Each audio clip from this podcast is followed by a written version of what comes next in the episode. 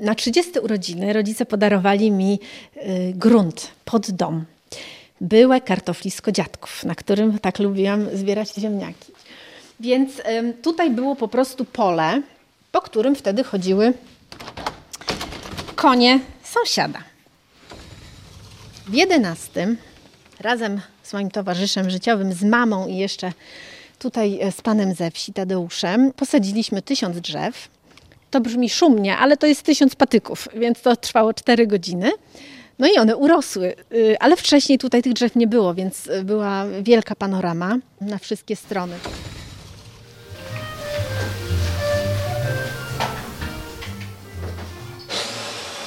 Blisko ziemi. Wychowałam się tutaj do ósmego roku życia i w 1990 roku zostałam wyemigrowana do Niemiec przez rodziców. Razem z rodzicami wyjechałam i wróciłam do Itzbarka na stałe już, żeby tu zamieszkać 23 lata później, czyli 10 lat temu, w 13. Czy doleć tutaj wody, żeby trochę rozcieńczyć, czy może doleć więcej kawy, żeby było mocne, jak sobie Pani życzy? Tak jak jest. Dobrze. muzykę. Proponuję, żebyśmy przeszły do salonu na kawę. Mama w naszej rodzinie jest osobą, która wnosiła i wnosi bardzo silnie element kultury i przede wszystkim muzyki. Ta muzyka, którą pani słyszała, kiedy pani tu weszła, te, tego typu dźwięki, czyli jazz, blues, ale też muzyka klezmerska, to wszystko brzmiało w domu i to mama to wnosiła.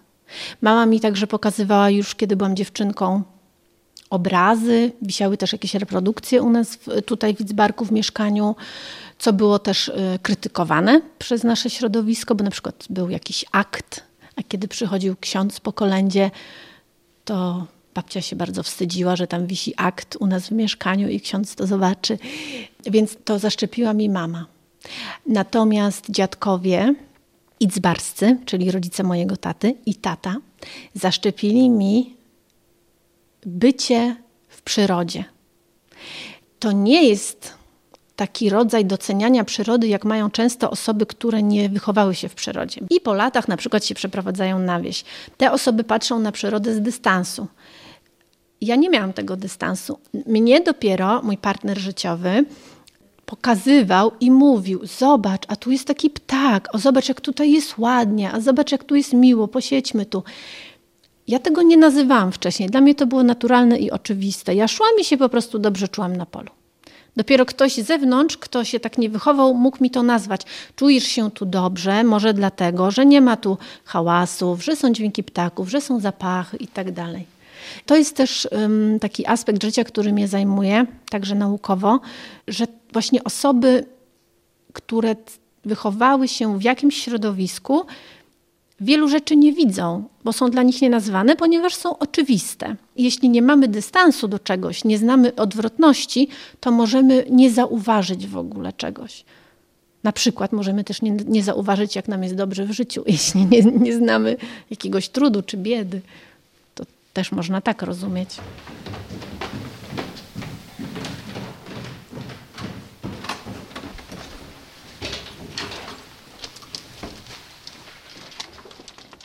Poza domem jest nieruchomość fundacji, chociaż jest przejście przez garaż. Takie nasze robocze. Zapraszam teraz do sali warsztatowej Fundacji Sztuka Wolności.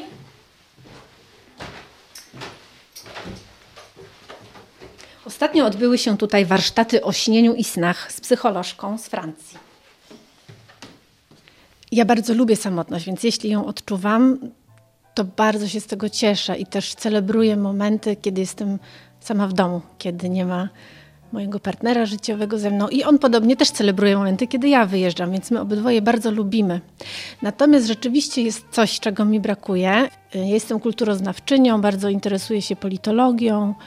Czytam też i rozmawiam w różnych językach. Czytam też tutaj, e, akurat mam też subskrypcję prasy w różnych językach ale cieszyłabym się, gdybym miała więcej możliwości wymiany osobistej z osobami, e, z którymi dobrze mi się na te tematy rozmawia. Mam takie osoby w swoim kręgu najbliższych, ale one mieszkają w innych krajach. W Luksemburgu um, odbywałam staż trzymiesięczny jeszcze jako studentka kulturoznawstwa w 2005 roku i od razu otrzymałam tam propozycję pracy, zostania tam. Zdecydowałam się jednak e, wrócić do Polski, bo wtedy już e, miałam zakończone studia w Niemczech. W Polsce jeszcze jakieś odbywałam chyba staże w Warszawie. I cały czas po tym doświadczeniu w Luksemburgu, które było dla mnie oszołamiające, to co tam zobaczyłam. Ja robiłam staż w Parlamencie Europejskim. E, właśnie ten miks i ta możliwość rozmowy w różnych językach z osobami z różnych kultur, ale też niesamowita stymulacja intelektualna, co ja akurat bardzo lubię i czego bardzo potrzebuję. I tam to wszystko było zaspokojone.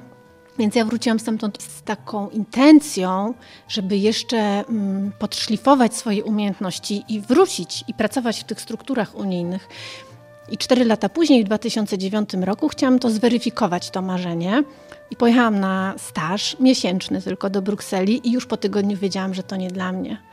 Zrozumiałam wtedy, że siedzenie w zamkniętym budynku, wysoko z dala od y, ziemi, od gleby, klimatyzacji, że to y, źle działa na moje ciało. Mi się chciało spać, nie miałam energii, nie miałam siły witalnej, nie miałam ochoty żyć. To było zupełnie inne doświadczenie niż wcześniej w Luksemburgu w 2005.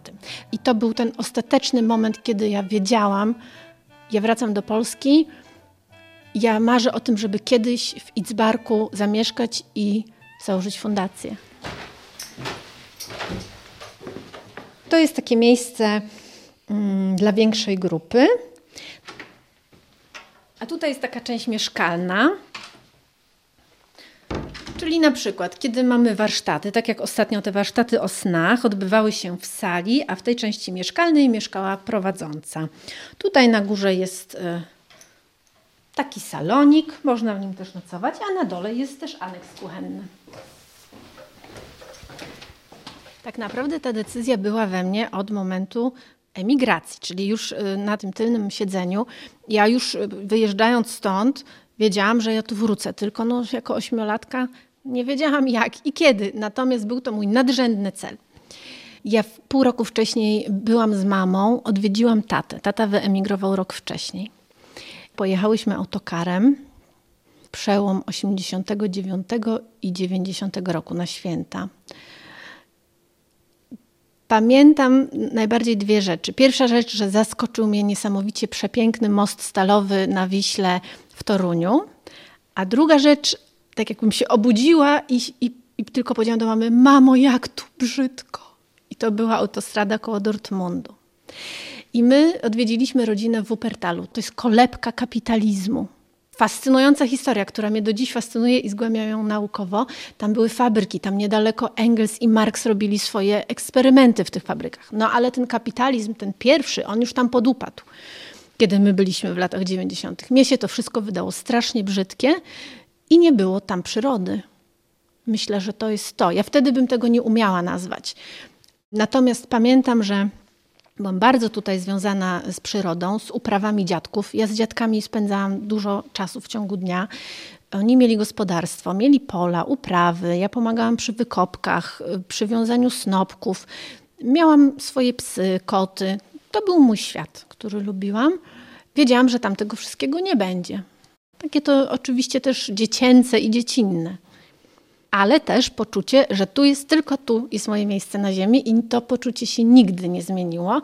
Dla mnie to jest, y, to jest Itzbark i wszystko inne było dla mnie jak życie w poczekalni, tak na to mówiłam, jak na, jak na walizkach i wiedziałam, że to jest, żeby mi przygotować na to, żeby wrócić. Czyli nawet te marzenia, o Brukseli czy Luksemburgu, one też zawsze były z takim założeniem, że to będzie na jakiś czas, a potem do Itzbarka.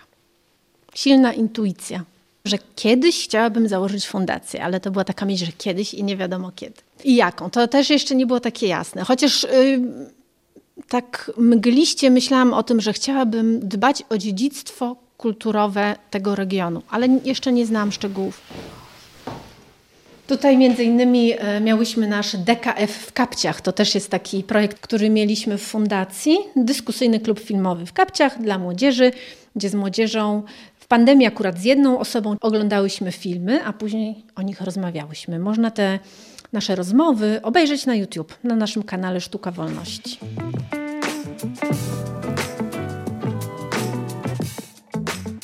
No i jak się czujesz? Wbiło mnie. Ja się trzęsę. Ja też. Mm, film normalnie wrównał mnie w ziemię. Koszmar. Realistyczny horror. Tak. Jaki może człowiek na własnej skórze przeżyć? No, prawdziwy horror. Nie zmyślona fikcja. Tak. Może powiemy Państwu, co oglądałyśmy. Dobry wieczór, Olga Żmiewska. I Maja Wojczak. Witamy w naszym DKF w kapciach. Jesteśmy trochę przybite, gdyż oglądałyśmy film Biała Wstążka z reżyserii Michaela Hanekego. O czym jest to film? Zacznijmy o czym nie był, bo tu się tyle działo.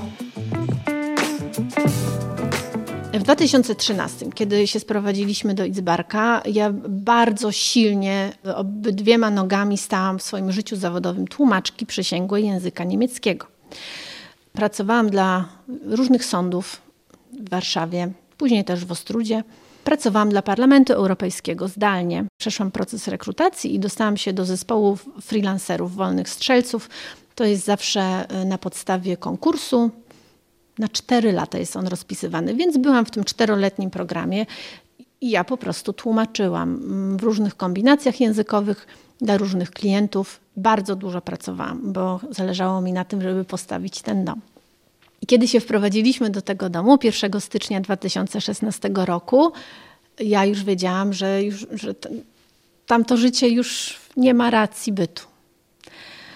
Były takie zawirowania prywatne także. Na wszystkich polach były po prostu zmiany. I ten dom w tym miejscu, pola, teraz akurat kwitnie złoty rzepak. Wygląda on tak jak wilgi, które niedaleko od tego rzepaku codziennie teraz obserwujemy przez lornetkę. One mają tak oszołamiający, wściekły, żółty kolor, jak ten rzepak. I lasy, stąd widać i łąki, i, i łosie chodzą tutaj, stąd po tym rzepaku jeszcze w styczniu chodziły wielkie łosie. Oraz fakt, że dom ma wielkie okna z każdej strony świata. To sprawiło w 2016, kiedy się tu sprowadziłam, że ja nie mogłam oderwać oczu od tego, co tu widzę i mi się bardzo nie chciało pracować już. Cały mój pracoholizm, który wcześniej był tak silny, przestał działać. Po prostu ta przyroda tutaj, ona aż się wlewała. I to, to, to się nie dało już pogodzić z tym, żeby 10 godzin patrzeć w ekran. To mi jeszcze zajęło prawie dwa lata, zanim zamknęłam tą działalność tłumaczki, ale wiedziałam, że to już się coś musi zadziać. Więc zaczęło się no, od, od tej przyrody. Ona wymusiła po prostu.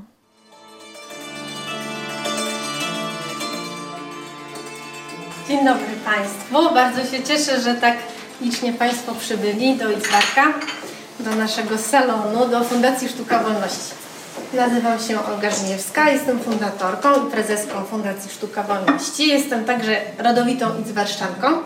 Razem z kluczowym dla nas partnerem IFA, Instytut für Auslandsbeziehungen, jest to nasz niemiecki partner w tym projekcie. Takie spotkania będą trzy. Trzy spotkania i trzy warsztaty. Mm, ideą salonu jest przede wszystkim spotkanie ludzi, ludzi, którzy być może w swojej codzienności nie spotkaliby się. Czyli na przykład osoby pracujące na roli i osoby pracujące na uniwersytecie.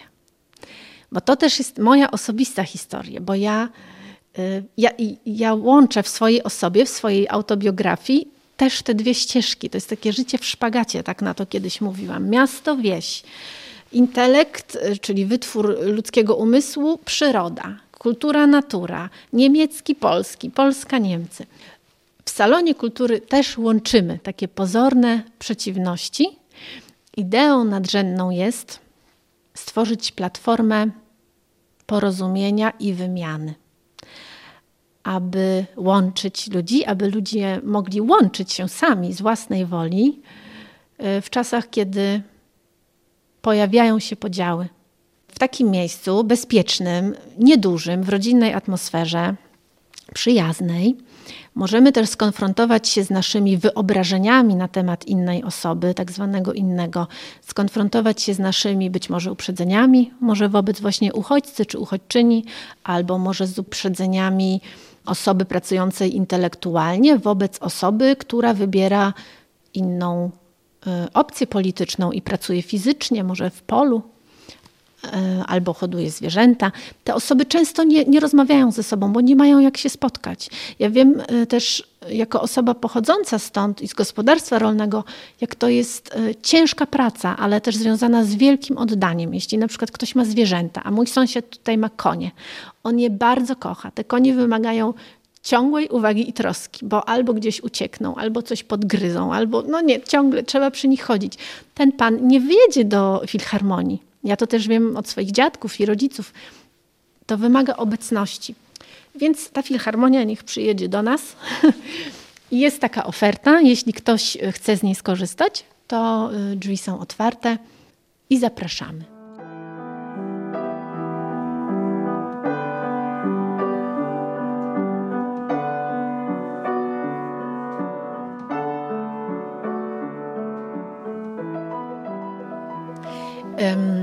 Salon Kultury.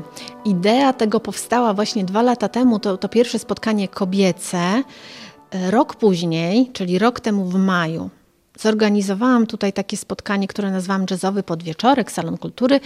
Grała tutaj 15-letnia Anastazja z Ukrainy. Okazało się, że przyjechało bardzo dużo dzieci i młodzieży z Ukrainy, uchodźców i uchodźczyń do Olsztyna i duża część tych dzieci, bo, bo, były to dzieci z dużych miast, są to dzieci z dużych miast, i wiele z nich odbyło edukację muzyczną. Akurat mieliśmy świeżo zakupione pianino do fundacji, bo ja marzyłam o tym, żeby tutaj była muzyka. Był też profesjonalny pianista Mateusz Cwaliński, była Anastazja Liach i były dwie siostry kaczyńskie z Olsztyna. Też y, jedna grała na pianinie, druga śpiewała.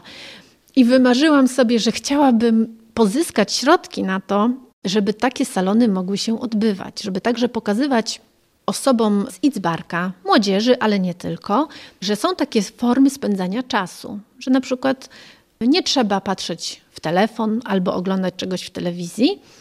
E, można na przykład posłuchać muzyki na żywo, poznać nowych ludzi, zupełnie bez tych urządzeń elektronicznych.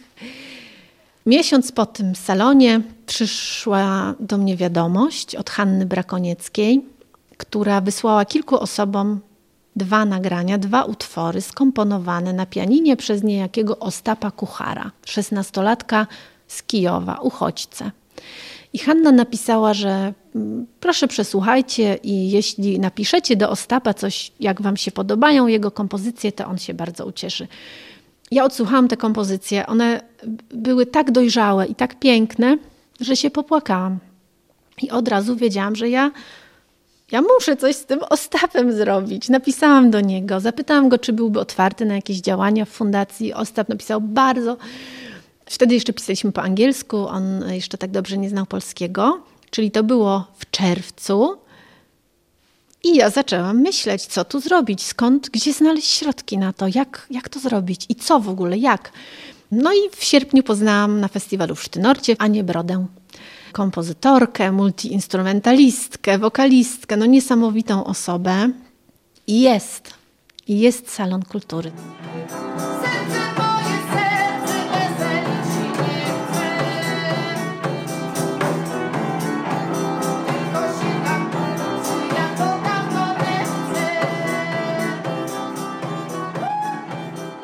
Pierwszy taki moment, kiedy dostałam zaproszenie od Olgi, żeby wziąć w tym udział i nawet objąć tutaj taką artystyczną pieczę, y, jak to Olga napisała. Mianowała mnie dyrektorem artystycznym tego wydarzenia, więc ja y, zaczęłam szukać wątków, a ponieważ będziemy pracować z materiałem, z melodiami i z materiałem takim historycznym, kulturowym, to oczywiście chciałabym, żebyśmy go na nowo zaaranżowali i opowiedzieli na nowo te piosenki, ale tak naprawdę trochę też chodzi o to, żeby po prostu pobyć ze sobą e, rozmawiać, grać, po prostu z nimi się spotkać w tej muzyce. I teraz przygotowując się, po prostu znowu znalazłam śliczne melodie, więc jest to dla mnie wydarzenie, które będzie teleportem mnie samej i właśnie z tymi uczestnikami w jakąś żywą historię. A na zakończenie zaproszę wszystkie osoby chętne na naleśniki zrobione przez Bartka, który mieszka pięć domów dalej. Jest to chrześniak mojej przyjaciółki serdecznej z najwcześniejszego dzieciństwa, Tuzic Barka. I Bartek zrobił także y, swoją, swój autorski dżem z dyni. Bardzo spodobała mi się ta, ta, ta, ta możliwość, ta jakby tutaj propozycja takiej wymiany energetycznej e, w postaci przyniesienia ze sobą jakiegoś napoju, potrawy bądź historii, co też fajnie podkreśla wartość, że anegdoty i historie to, to jest również pewna wartość. Bo z kolei ja jestem potomkiem przesiedleńców, więc te osoby, które były tutaj wysiedlone do Niemiec, były zastępowane moją rodziną. I ja jestem z Ukrainy.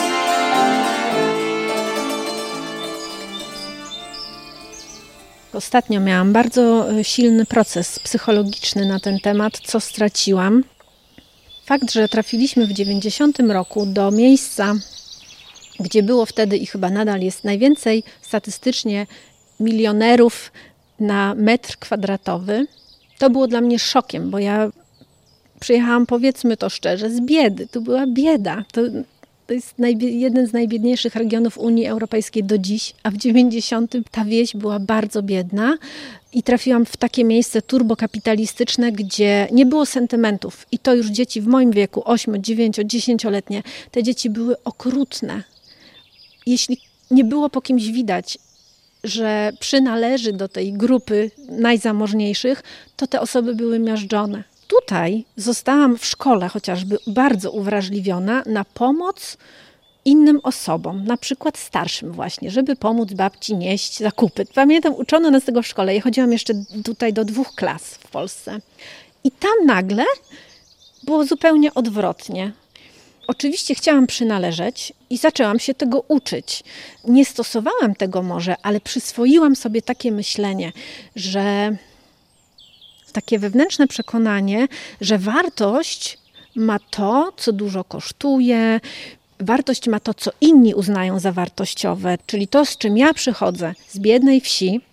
Na przykład to, że y, mam bardzo kochającą babcię, która mi śpiewa piosenki religijne.